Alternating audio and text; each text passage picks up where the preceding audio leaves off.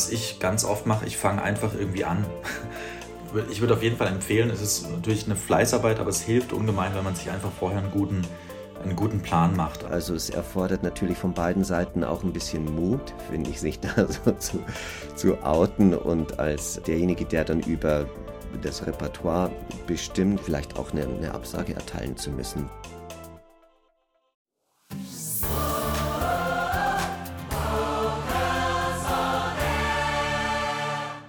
Hallo und herzlich willkommen zu dieser Folge von Vocals on Air. Ich bin Franziska Klein und das ist euer Podcast rund um die Vokalszene.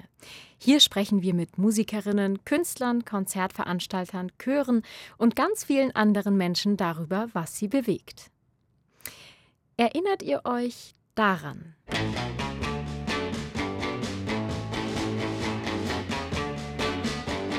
Oder daran?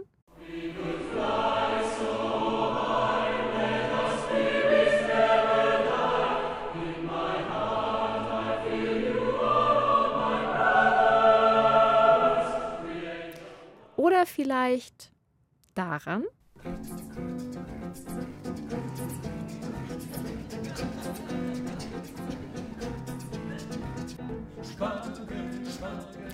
Wenn nein, dann ganz schnell ab zu Folge 1. Da sprechen wir nämlich über diese Arrangements und darüber, was Arrangieren bedeutet, wo rechtliche Grenzen sind und seit wann der Mensch überhaupt Musik bearbeitet. Wenn ja, dann dranbleiben, denn heute geht es um die Praxis. Welche Voraussetzungen brauche ich fürs Arrangieren? Was kann ich als Chorleiterin oder Chorleiter dafür tun, um so eine Motivation zu fördern? Und wie arrangiere ich konkret? Vocals on Air, der Podcast. Es gibt kaum einen Menschen auf dieser Welt, der nicht zumindest irgendwann mal ein Arrangement gehört hat. Eines gesungen oder gespielt, da wird's schon weniger. Viele kommen erst in ihrem eigenen Chor in leibhaftige, praktische Berührung mit Arrangements. Dabei spielt der Chorleiter oder die Chorleiterin eine wichtige Rolle. Denn er legt fest, ob und vor allem welche Arrangements gesungen werden. Passt eines gut zum Chor und vielleicht sogar besser als das Original, dann macht das Singen natürlich automatisch mehr Spaß. Und genau in diesem Moment springt bei manchen Chorsängerinnen und Chorsängern der Funken über. Sie wollen selbst einmal arrangieren. Aber einfach so den Chorleiter oder die Chorleiterin ansprechen? Was, wenn sie blöd reagiert? Vielleicht ist das Arrangement am Ende nicht gut genug. Das mag so dem einen oder anderen durch den Kopf gehen. Die Frage ist also, welche Voraussetzungen müssen in einem Chor gegeben sein, damit neugierige Arrangeur-AnfängerInnen gefördert werden können und sie nicht gleich aufgeben? Das hat meine Kollegin Helene Konrad einmal recherchiert. Hallo Helene. Hallo Franziska. Welche Bedingungen müssen denn geschaffen sein, damit sich Chorsängerinnen und Chorsänger ermutigt fühlen, auch selbst zu arrangieren? Hm, also so ganz pauschal kann man das natürlich nicht sagen. Denn, wie du schon gesagt hast, eine erste Voraussetzung wäre natürlich, dass die Chorsängerinnen schon mal ein Arrangement gehört haben oder zumindest wissen, was das ist. Wenn dann die Lust da ist, gibt es eigentlich nichts mehr, was ihn oder sie davon abhalten können. Die Frage ist ja nur, wie geht es dann weiter, wenn mal so ein erstes Arrangement steht? Dann kommt nämlich der Chorleiter, die Chorleiterin ins Spiel, der oder die im besten Fall als Ratgeber zur Seite stehen kann. Um eben tatsächlich nicht gleich zu demotivieren, sollte man als Chorleitung aber schon ein paar Dinge beachten. Zum Beispiel? Dafür habe ich mal bei Christoph Gerl nachgefragt. Er ist als Musiker in unterschiedlichen Bereichen tätig. Er arbeitet zum Beispiel in einem Gymnasium und an der Hochschule in Lübeck. Er leitet seinen eigenen Chor, Cantaloup in Hamburg, für den er natürlich auch selbst arrangiert. Und er bietet einen Arrangierkurs am Nordkolleg an. Das ist so ein Weiterbildungszentrum hier in Norddeutschland. Und in diesem Kurs lernen Interessierte alles, was man über das Arrangieren wissen muss. Er kennt sich also wirklich aus, das kann man so sagen. Und er weiß auch, was zu tun ist, wenn jemand im Chor angefangen hat zu arrangieren. Wenn ich das mitkriege, dann ist das entweder, dass aktiv Leute auf mich zukommen oder dass ich irgendwie Gespräch belausche oder irgendwas so nebenbei mitbekomme, dass da in einem Ensemble auch noch irgendwie arrangiert wird und dann versuche ich Offenheit zu demonstrieren und den Raum zu geben und also Neugierde zu bekunden, also auch äh, echte Neugierde, weil es mich auch wirklich interessiert und biete an, mir das mal anzugucken oder irgendwas zu tun dafür. Also einfach Bereitschaft signalisieren, dass ich sowas äh, total unterstütze. Also vor allem Offenheit und Neugierde. Genau. Und wenn er dann also mal mit dem oder der Neuarrangeurin ins Gespräch gekommen ist und vielleicht ein paar Tipps gegeben hat, dann versucht Christoph auch zu signalisieren, dass er mit dem entstandenen Werk arbeiten möchte und es im besten Fall im Repertoire des Chors aufnehmen möchte. Das hat aber auch als Voraussetzung, dass man selber als Chorleitender einerseits offen ist, aber auch ein gewisses Zutrauen hat, weil es ja auch sein kann, dass man das ganz okay findet, aber erstmal noch keine weitere Verwendung dafür hat oder dann nochmal drüber gehen müsste. Also es erfordert natürlich von beiden Seiten auch ein bisschen Mut, finde ich, sich da so zu, zu outen und als derjenige, der dann über das Repertoire bestimmt als musikalische Leitung eines Ensembles, sich sagen zu trauen, dass nimmt einen guten Anfang, aber es ist noch nicht am Ende angekommen. Lass uns da nochmal noch mal drüber äh, schauen, vielleicht gemeinsam und äh, vielleicht auch eine, eine Absage erteilen zu müssen, weil es aus irgendwelchen Gründen gerade nicht so passt. Das stelle ich mir aber für beide Seiten schon schwer vor, wenn das Arrangement vielleicht dann doch nicht zum Chor passt. Aber andererseits ist es natürlich auch ein Ansporn zu wissen, dass der eigene Chor es vielleicht mal singt. Wie war das denn für Christoph, wenn es ein Arrangement ins Repertoire geschafft hat? Eine totale Bereicherung, weil er ja nicht nur als Chorleiter, sondern auch als Arrangeur davon lernt und profitiert. Aber dazu nachher mehr. Christophs eigener Arrangierprozess hat sich nämlich auch im Laufe der Zeit verändert. Das ist auf jeden Fall ein cooles Ziel. Wenn ich mir jetzt aber vorstelle, dass ich mich gerade zum ersten Mal an einem Arrangement versuche und meine Chorleiterin oder mein Chorleiter davon weiß, dann hätte ich vielleicht schon ehrlich gesagt Angst, dass es nicht klappt oder würde sogar einen gewissen Druck verspüren, sollte das Arrangement am Ende im Repertoire aufgenommen werden. Ja, auf jeden Fall. Das, das ist ja auch total verständlich. Am besten ist es, nicht mit der Erwartung hineinzugehen, dass das Arrangement ins Repertoire des Chors aufgenommen wird, sondern sich eher auszuprobieren und zu schauen, was daraus wird. Im Prinzip ist es wichtig, dass man mit seiner Chorleitung im Gespräch bleibt. Und manchmal hilft es auch schon, sich bewusst zu machen, dass er oder sie zwar viel erfahrener ist, aber eben auch nicht alles weiß. Je transparenter und offener man ist, und auch an den geeigneten Stellen sagt, äh, weiß ich jetzt nicht, mache ich mir mal Gedanken oder höre es mir in Ruhe an oder ich frage mal jemanden, der da noch mehr drin steckt. Ich glaube, Ehrlichkeit währt da wirklich am längsten. Und er tut beiden Seiten gut, weil es ja ergebnisoffen ist. Also kann ja sein, dass es dann auch wirklich was wird, kann ja aber auch sein, dass es aus welchen Gründen auch immer eben nicht passt. Und das muss ja nicht per se abschreckend sein.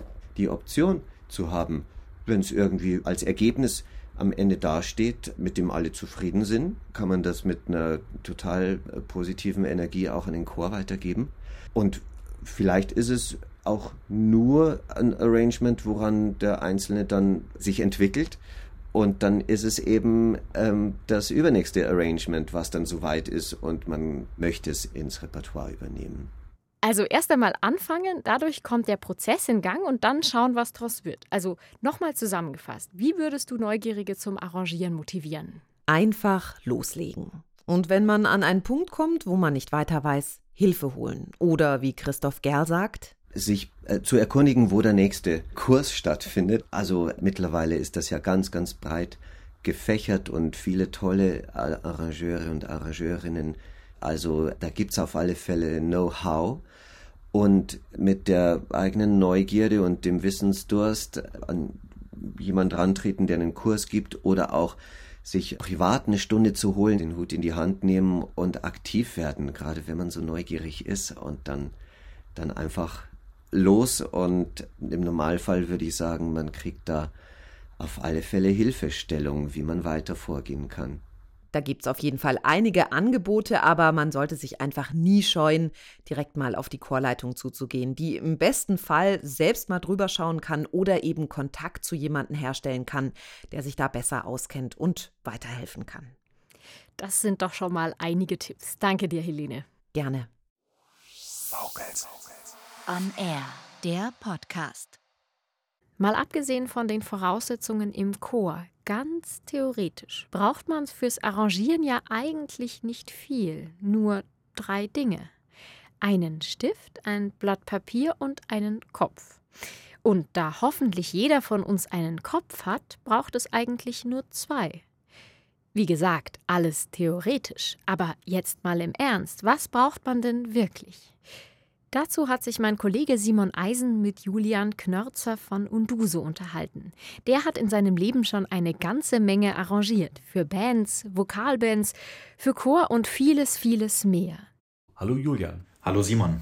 Wie bist du zum Arrangieren gekommen? Also ich bin eigentlich durch Unduso zum Vokalgruppenarrangieren gekommen. Also ich habe früher eine Zirkusband geleitet und hatte im Prinzip nicht wirklich Ahnung vom Arrangieren und habe alles irgendwie Learning by Doing, habe für eine Band arrangiert, ohne so richtig zu wissen, wie überhaupt, habe viel transkribiert, was mir damals sehr geholfen hat und dann durch Unduso eigentlich bin ich dann wirklich zum Arrangieren für Vokalensembles gekommen, wobei Unduso ja immer auch jetzt kein typisches SATB-Arrangieren war, sondern eben ganz am Anfang für Männerensemble, wobei da habe ich, glaube ich, selber noch gar nicht die ersten Arrangements geschrieben, gleich zu Beginn, aber ähm, dann später, als wir dann vier Männer und eine Frau wurden, da habe ich dann die ersten Arrangements geschrieben und später dann auch mal für meinen Senior Jazzcore zum Beispiel.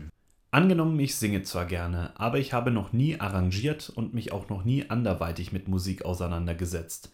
Aber ich habe total Lust, mich da auszuprobieren. Brauche ich dafür bestimmte Voraussetzungen oder kann jeder arrangieren?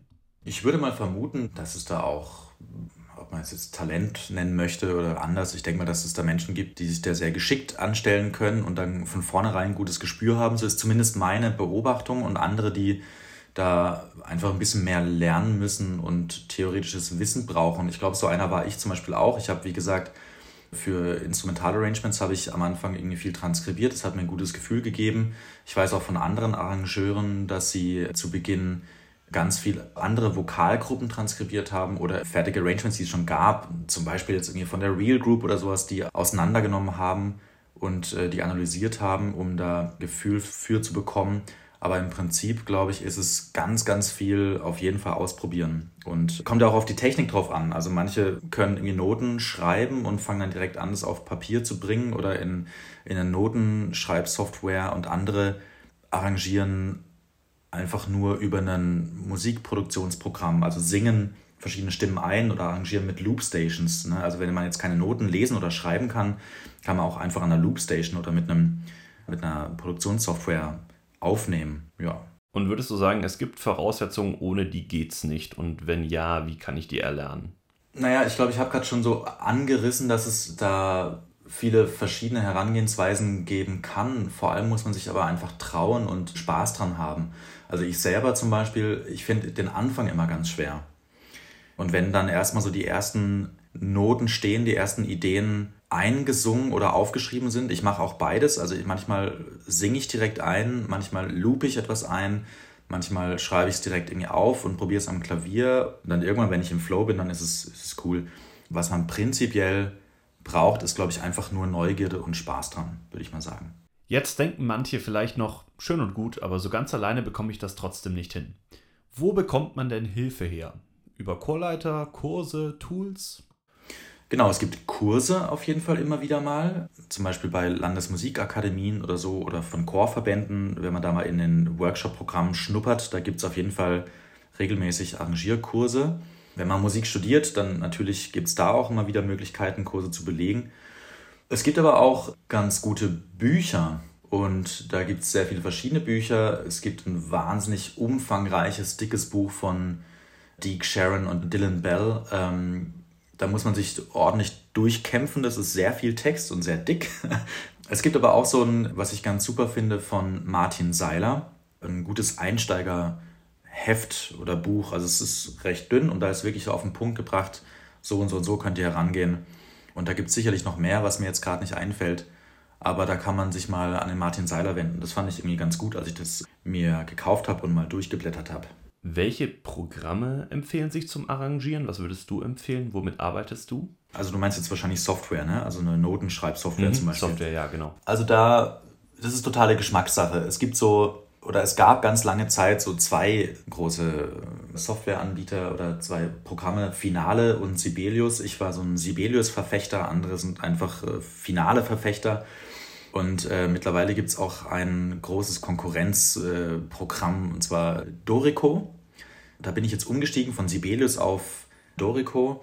Jedes Programm ist da sehr individuell und äh, hat ein paar Kniffe, die das andere wiederum nicht hat und so. Dorico kann ich sehr, sehr empfehlen, aber es gibt auch kostenlose Notenschreibsoftware. Zum Beispiel MuseScore und äh, das ist, glaube ich, zum Einsteigen ganz cool. Oder wenn man nicht so oft arrangiert, wenn man nicht so viel arrangiert, dann ähm, würde ich das auf jeden Fall empfehlen. Und was würdest du sagen, was macht für dich ein gutes Arrangement aus? Ein gutes Arrangement, gute Frage.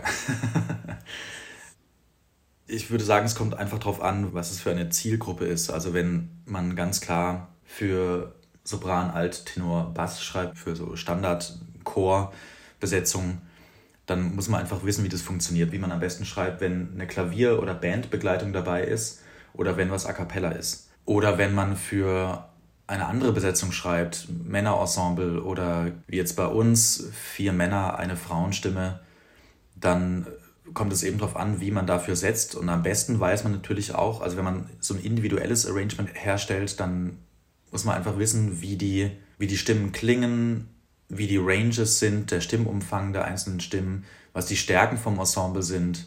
Und das Ganze aber auch natürlich immer in Verbindung zur Musik. Also was möchte man ausdrücken? Was soll die Musik ausdrücken? Was möchte man äh, aus dem Stück machen? Ist es äh, eine bestimmte Stilistik? Was trägt diese Stilistik? Ist eine bestimmte Rhythmik? Was trägt diese Rhythmik? Kann es das Ensemble überhaupt umsetzen? Ich würde empfehlen, dass man sich am Anfang einfach gut Gedanken macht, für wen man schreibt und was man schreibt. Und dann letztendlich, wie so oft, weniger ist mehr. Ein paar Voraussetzungen mehr als nur Kopf, Stift und Papier können also nicht schaden. Aber ein Hexenwerk ist es keins. Zurück zum Chor, denn in dieser Umgebung soll das Arrangement ja auch irgendwann einmal ankommen. Vorhin haben wir schon gehört, wie Chorsängerinnen und Chorsänger durch ihre Chorleitung motiviert werden können, sich mal im Arrangieren auszuprobieren. Welche Bedingungen dafür erfüllt sein müssen und wo sich Motivation vielleicht auch in Demotivation umwandelt. Wenn eine Chorleiterin oder ein Chorleiter selbst arrangiert, dann kann sie oder er zu einem Arrangiervorbild werden. Der Grad zwischen motivierendem Vorbild und Übermotivation der Sängerinnen, die gerade angefangen haben, kann allerdings sehr schmal sein. Über diesen Grad und die Erfahrung mit Arrangeuren im Chor hat sich meine Kollegin Helene Konrad noch einmal mit Christoph Gerl unterhalten. Helene, kann denn so etwas auch passieren, dass man als Chorleitung seine Neuarrangeure zu sehr motiviert, sprich übermotiviert? Naja, das ist auf jeden Fall möglich, aber natürlich total individuell. Wenn das Ganze nämlich spielerisch stattfindet, also wirklich kein Druck dahinter ist und die Neuarrangeure sich einfach ausprobieren können, dann dürfte das aber eigentlich nicht passieren. Aber manchmal ist man vielleicht auch abhängig davon, dass SängerInnen arrangieren, wenn man sich zum Beispiel darauf eingestellt hat. Deshalb habe ich Christoph gefragt, was er macht, dass das nicht passiert. Ich versuche da die Offenheit äh, zu signalisieren und das Interesse vorhanden ist. Und dann bleibt es jedem selbst überlassen, ob er mit seinen Sachen dann oder mit ihren Sachen auch wirklich zu mir kommt. Also ich hatte es noch nicht, dass ich in der Position war, so ganz offensiv dafür werben zu müssen, dass jetzt doch bitte mal aus dem Chor mal sich jemand hinsetzt und ein Arrangement für uns schreibt von dem und dem Titel. Und für mich ist dann die Grenze an dem Punkt, wo es nicht mehr freiwillig wäre. Also ich will niemanden dazu drängen, signalisiere das Angebot und es ist dann jeder frei und erwachsen genug, das anzunehmen oder für sich eine andere Entscheidung zu treffen. Das heißt, er sagt schon, hey Leute, ihr dürft arrangieren, aber er signalisiert zugleich, dass er eben nicht abhängig davon ist, richtig? Ja, genau. Und er findet es auch nicht sinnvoll, wenn ein Arrangement erwartet wird, sondern macht das eher unterschwellig. Er ruft zum Beispiel seine SängerInnen dazu auf, dass sie Songwünsche mitbringen können, die, sofern sie aufgenommen werden, dann immer im Arrangement gesungen werden was ja vielleicht auch schon eine Motivation für die Sängerin ist, sich damit zu beschäftigen und sich zu fragen, hm, wäre das ein Titel für uns und wie würde der klingen? Also eher subtil auf die Möglichkeit hinweisen, sich damit zu beschäftigen, als das Ganze zu erzwingen. Naja, und das macht natürlich auch was aus, wenn im Chor sowieso schon Arrangements gesungen werden. Du hast ja erzählt, dass Christoph für seinen Chor selbst arrangiert. Wie offen ist dieser Prozess, beziehungsweise was bekommen die ChorsängerInnen davon mit? Ist das vielleicht auch eine unterschwellige Motivation, die vor allem nicht in Übermotivation umschlägt? Ja, also Christoph hat am Anfang alle Titel selbst arrangiert. Mittlerweile sind es in Anführungszeichen nur noch zwei Drittel aller Arrangements, die aus seiner Feder stammen. Und er nimmt seinen Chor definitiv mit auf diese Reise. Und kam dann in einer Woche an und hatte irgendwie zwei Seiten von Blackbird zurechtgezimmert, so im Laufe der Woche. Wir haben es gesungen, die haben es dann so im Laufe einer Probe verinnerlicht. Ich habe dann aber schon gemerkt, ah ja, hier klingt's und ah nee, hier noch nicht. so mm, ähm, und dann habe ich Woche für Woche wirklich die Dinger umgeschrieben und sie haben dann nach einer Zeit schon auch gestöhnt, weil sie gesagt haben, ja, wir haben das doch jetzt gerade so gelernt und jetzt ist das nochmal so, also ähnlich, aber, aber irgendwie doch leicht verändert. ähm, da war dann also mal so Perspektivwechsel die Grenze von Seiten der Chorsänger erreicht, weil sie sagen, ja, irgendwann müssen wir uns dann aber auch mal festlegen auf eine Variante. Das habe ich dann auch getan, aber für manche sicherlich zu spät. Deswegen habe ich meinen Arrangierprozess auch gänzlich umgestellt und mache es viel sängerischer und weniger reißbretthaft. Nicht nur Christoph hat also gelernt und sich entwickelt, sondern auch seine Chormitglieder, die mit ihm diesen Prozess durchlaufen sind. Ja, und das kann ja dann wiederum den Sängerinnen und Sängern die Angst nehmen, weil sie sehen, dass auch die Arrangements von so jemandem wie Christoph nicht von vornherein perfekt sind. Ja, total. Und Christoph wird damit auch zum Arrangiervorbild für alle interessierten Neuarrangeure. Sie kriegen sie auch mit, wie sich die Stücke und die Arrangements so verändern im Laufe der Jahre. Und wenn ich so einen Entwurf, so einen ersten habe, aktuell von zwei Stücken, die noch nicht ganz fertig sind, aber die Idee steht schon, dann kann ich auch nicht an mich halten und schicke ihn drüber. Und übrigens, das ist gerade in der Werkstatt so, so am, am Laufen und das schürt dann auch so eine Neugierde und so eine Vorfreude darauf, beiderseitig. Als Chorsängerin und Chorsänger, man ist irgendwie zwar nicht in dem Moment gestaltend dabei, aber man kriegt es mit, wie das so entsteht, wie dieses Kind, das nächste, das wir dann ins Repertoire übernehmen, geboren wird. Das führt also eher zum passiven Begleiten eines Arrangierprozesses, was ja durchaus auch wieder dafür sorgen kann, dass nicht nur die Angst verschwindet, sondern auch die Lust zum Arrangieren geweckt wird.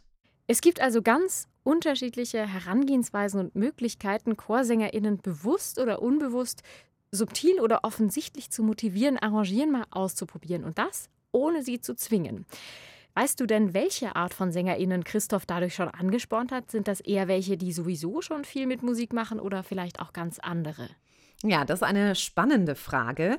Christoph hat in seinem Chor eine ganz bunte Mischung an SängerInnen, aber auch einige, die an anderer Stelle einen Chor leiten, zum Beispiel. Er sagt, dass es aber genau eher die Sängerinnen sind, die mit dem Arrangieren anfangen, die beruflich rein gar nichts mit Chor oder Chormusik oder überhaupt Arrangements zu tun haben. Also eher die Architekten und die Bauingenieure, die da ganz frisch und frei herangehen können. Das finde ich total positiv und ja durchaus auch eine Motivation. Ja, absolut. Vielen Dank dir, Helene. Sehr gerne. Vocals on Air, der Podcast. Eure Chorleiterinnen und Chorleiter sind jetzt also gebrieft. Ihr habt euch das richtige Notenschreibprogramm ausgesucht oder ganz analog den Stift und Papier zur Hand genommen. Dann kann jetzt eigentlich nichts mehr schiefgehen. Ans Werk. Hm, Ans Werk sagt sich so leicht. Aber wie fange ich an? Wie geht arrangieren? Muss ich da was beachten? So geht es vielleicht den meisten am Anfang. Fragen über Fragen. Was für ein Glück, dass mein Kollege Simon Eisen und Julian Knörzer von Unduso ein paar Tipps auf Lager haben. Nehmen wir mal an, ich bekomme jetzt einen Auftrag von meinem Chorleiter oder meiner Chorleiterin für einen Chor zu arrangieren, also für den Chor. Und wie würdest du sagen, fängt man am besten an oder wie fängst du an? Gerade wenn ich einen Auftrag bekomme, würde ich auf jeden Fall mich gut absprechen mit der Chorleiterin, mit dem Chorleiter, was denn gewünscht ist, was es für ein Ensemble ist, wie gut das Ensemble ist, auf welchem Niveau die singen und da einfach so viel wie möglich vorher besprechen und abklären, dass man keine Arbeit umsonst macht. Und dann würde ich auf jeden Fall auch empfehlen, was ich ganz oft mache, ich fange einfach irgendwie an. Ich würde auf jeden Fall empfehlen, es ist natürlich eine Fleißarbeit, aber es hilft ungemein, wenn man sich einfach vorher einen guten, einen guten Plan macht. Also wie soll das Arrangement aufgebaut sein? Tine Fries aus, aus Dänemark, die gibt auch sehr gute Arrangement-Kurse und die spricht auch davon, für wen schreibe ich und was schreibe ich, was ist das für ein Stück. Also möchte ich das Stück möglichst beim Originalen belassen, also soll es wie, klingen wie das Originale oder möchte ich daraus was anderes machen, eine Art Rearrangement und das Stück in ein anderes Gewand packen. Warum? Was möchte ich transportieren über den Text, über die Musik? Was ist wichtig? Was sind die wichtigen Punkte, um auch dem Stück eine Berechtigung zu geben, warum ich das jetzt arrangiere? Und das ist eben, sind alles so, so Gedanken am Anfang, die man sich auf jeden Fall machen sollte und, und, und so einen Plan zu entwerfen. Und dann kann man sich natürlich auch einen äh, strukturellen Plan entwerfen. Also wie baue ich das Arrangement auf? Wie fängt es an? Wo ist der Höhepunkt dramaturgisch und wie soll das Ganze enden? Und dann da beginnen und letztendlich landet man doch wieder irgendwo anders. Und das ist auch okay. Aber es ist also ganz, ganz wichtig, glaube ich, nochmal möchte ich äh, an dieser Stelle sagen, ist, dass es viele Möglichkeiten gibt und nicht die eine richtige. Und das muss einfach jeder ausprobieren. Und es darf auch eine Zeit dauern, bis man da was gefunden hat für sich. Und ich zum Beispiel, ich probiere gerade sehr viel Verschiedenes aus. Also ähm, habe auch im Studium gelernt äh, oder wir haben die Aufgaben bekommen, verschiedene Arrangier Herangehensweisen auszuprobieren. Also am Klavier oder ganz bewusst nicht am Klavier, direkt aufschreiben oder direkt aus dem Kopf was aufzuschreiben oder einfach nur einzusingen. Was unterscheidet ein Chorarrangement deiner Meinung nach von einem Ensemblearrangement? Warum ich überhaupt so gerne mich mit Vokalmusik beschäftige, liegt einfach daran, dass mich Vokalmusik, Gesang, Ensemblegesang viel intensiver berühren kann als Instrumentalmusik. Das ist aber eine ganz persönliche Sache. Deshalb finde ich das einfach total spannend für Vokalensemble zu arrangieren und die Nachteile sind natürlich auch, dass ein Vokalensemble in vielen Bereichen auch einfach beschränkt ist. Da kommt es wieder darauf an, was hat man für ein Ensemble? Hat man wirklich einen tiefen Bass? Hat er unten einen guten Sound? Hat er, füllt er wirklich den Raum aus mit seinen Basstönen?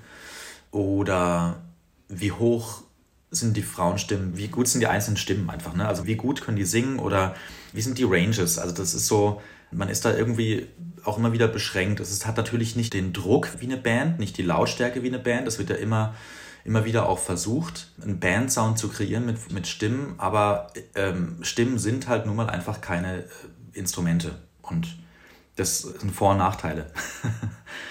Man muss einfach anders arrangieren und kann nicht den gleichen Sound rüberbringen. Es gibt Bands wie Naturally Seven, die das probieren mit wahnsinnig vielen Effekten und wahnsinnig viel Technik. Und das ist auch cool, das ist auch gut, dass es sowas gibt. Ähm, aber trotzdem ist es nicht, äh, ist es keine Band. Und wie würdest du sagen, unterscheidet es sich vom Chor? Also ein Ensemble mit lauter Einzelstimmen, wo jeder eine eigene Funktion hat, versus Chor. Also Vokalensemble, da kann man ein bisschen mehr wie eine Band denken, würde ich sagen. Wenn man einen Beatboxer hat, ist es einfach sehr viel direkter. Also es gibt quasi jedes Instrument einmal, so ungefähr. Und in einem Chor, da ist es viel mehr die Klangmasse, mit der man arbeiten kann. Und man kann natürlich noch vielschichtiger arbeiten. Also zum Beispiel Twang, der Popcore aus Freiburg, da sind ja die Arrangements eigentlich äh, so gut wie immer achtstimmig. Und da kann man natürlich dann wahnsinnig stark in Details reingehen und sehr vielschichtig arrangieren. Was sollte man beim Arrangieren eines instrumentierten Songs, also normale Band mit Frontsänger, Sängerin, auf Chor nicht tun? Zu denken, dass ich alles eins zu eins übersetzen kann. Also man kann, glaube ich, motivisch denken, aber so diesen, diesen Band-Sound zu reproduzieren, das ist schwierig. Also wir mit Unduso, wir arbeiten ja auch mit, mit Live-Looping. Also wir haben Ableton Live mit dabei bei vielen Stücken und loopen uns selbst, also nehmen uns auf in Echtzeit und spielen es mit ab und können daraus quasi aus einer fünfköpfigen Band äh, eine äh, ja, mehrköpfigere Band machen. Und das hilft natürlich auch, um komplexere Stücke und Arrangements zu erstellen wollten wir jetzt ein, ein, ein Instrumentalband-Arrangement mit Frontsänger arrangieren für uns, könnten wir da natürlich noch mehr Details reinpacken und auch mit Effekten arbeiten. Aber wie gesagt, das ist so die Frage, ob das das äh, nachher braucht und ob das wirklich funktioniert. Welche Möglichkeiten gibt es, Arrangements interessanter zu machen? Womit kann man darum experimentieren? Ich glaube, es ist auf jeden Fall auch legitim, mal neue Wege zu gehen. Also neue Silben auszuprobieren und vor allem aber auch einen ganz eigenen Sound zu finden. Also wenn man jetzt zum Beispiel an die Band Slicks aus Halle Leipzig denkt, da ist ganz klar, man hört die und man hört sofort, das ist Slicks, weil so singt eigentlich keine Gruppe und das sind einfach diese Art von Arrangements und die sind einfach einzigartig. Da hört man selten einen Do-Wap und Shubidu und sonst was und Dat Dat Dat. Das ist einfach eine ganz eigene Klangsprache und ich glaube, so kann man Arrangements auf jeden Fall interessant machen, indem man versucht, eine eigene Sprache zu finden. Wie kann man die Angst davor verlieren, dass ein Arrangement nicht perfekt ist, dass es dem Chorleiter und dem Chor nicht genügt oder einfach nicht ausreichend ist? Ich glaube, einfach mutig sein und gut kommunizieren, würde ich jetzt sagen. Also Rücksprache halten zwischendurch mit, mit der Chorleiterin, mit dem Chorleiter, wenn man ein Auftragsarrangement schreibt. Und wenn es möglich ist, einfach auch ausprobieren. Mein Chor beklagt sich auch immer wieder, dass es äh, verschiedene Versionen von Arrangements gibt. Also da gibt es dann, habt ihr alle Version 5? Oh nein, ich habe noch Version 3. Ja, warum denn das? Es gibt doch schon längst Version 5 und so weiter. Also da muss, muss ich selber auch ein bisschen aufpassen, aber ich finde immer wieder irgendwas, was ich ändern möchte und das finde ich okay und andere aus dem Chor sagen auch, hey, mach das, wenn das Stück danach besser ist, ist es cool. Aber es ist natürlich auch immer wieder ein kleines Umlernen und so und ich glaube da einfach mutig sein im Ausprobieren und immer gut kommunizieren und gerade wenn es um Absprachen geht mit einem Ensemble, was man vielleicht nicht so gut kennt. Alles klar, dann danke ich dir. Sehr gerne, vielen Dank auch. Und damit geht die heutige Folge Vocals on Air zu Ende. Ich hoffe, ihr wisst jetzt ein bisschen mehr, wie ihr mit dem Arrangieren anfangen könnt. Und wenn es nicht gleich beim ersten Mal klappt, dann nicht verzagen. Einfach nochmal versuchen. Und vielleicht nochmal. Und dann nochmal. Und irgendwann klappt es. Oder in den Worten aller unserer Großmütter, es ist noch kein Meister vom Himmel gefallen. Wenn euch diese Folge gefallen hat, dann empfehlt sie und unseren Podcast gerne euren Freundinnen und Freunden, eurem Chor oder Vokalensemble weiter. Und wenn ihr jetzt noch einen Schritt weiter gehen wollt und auch noch komponieren wollt, dann seid ihr in der nächsten Folge genau richtig. Da geht es nämlich um die Frage, was macht komponierte Musik aus im Gegensatz zu arrangierter? Und ein paar Tipps fürs Komponieren haben wir natürlich auch noch auf Lager. Mein Name ist Franziska Klein und ich freue mich auf euch in der nächsten Folge.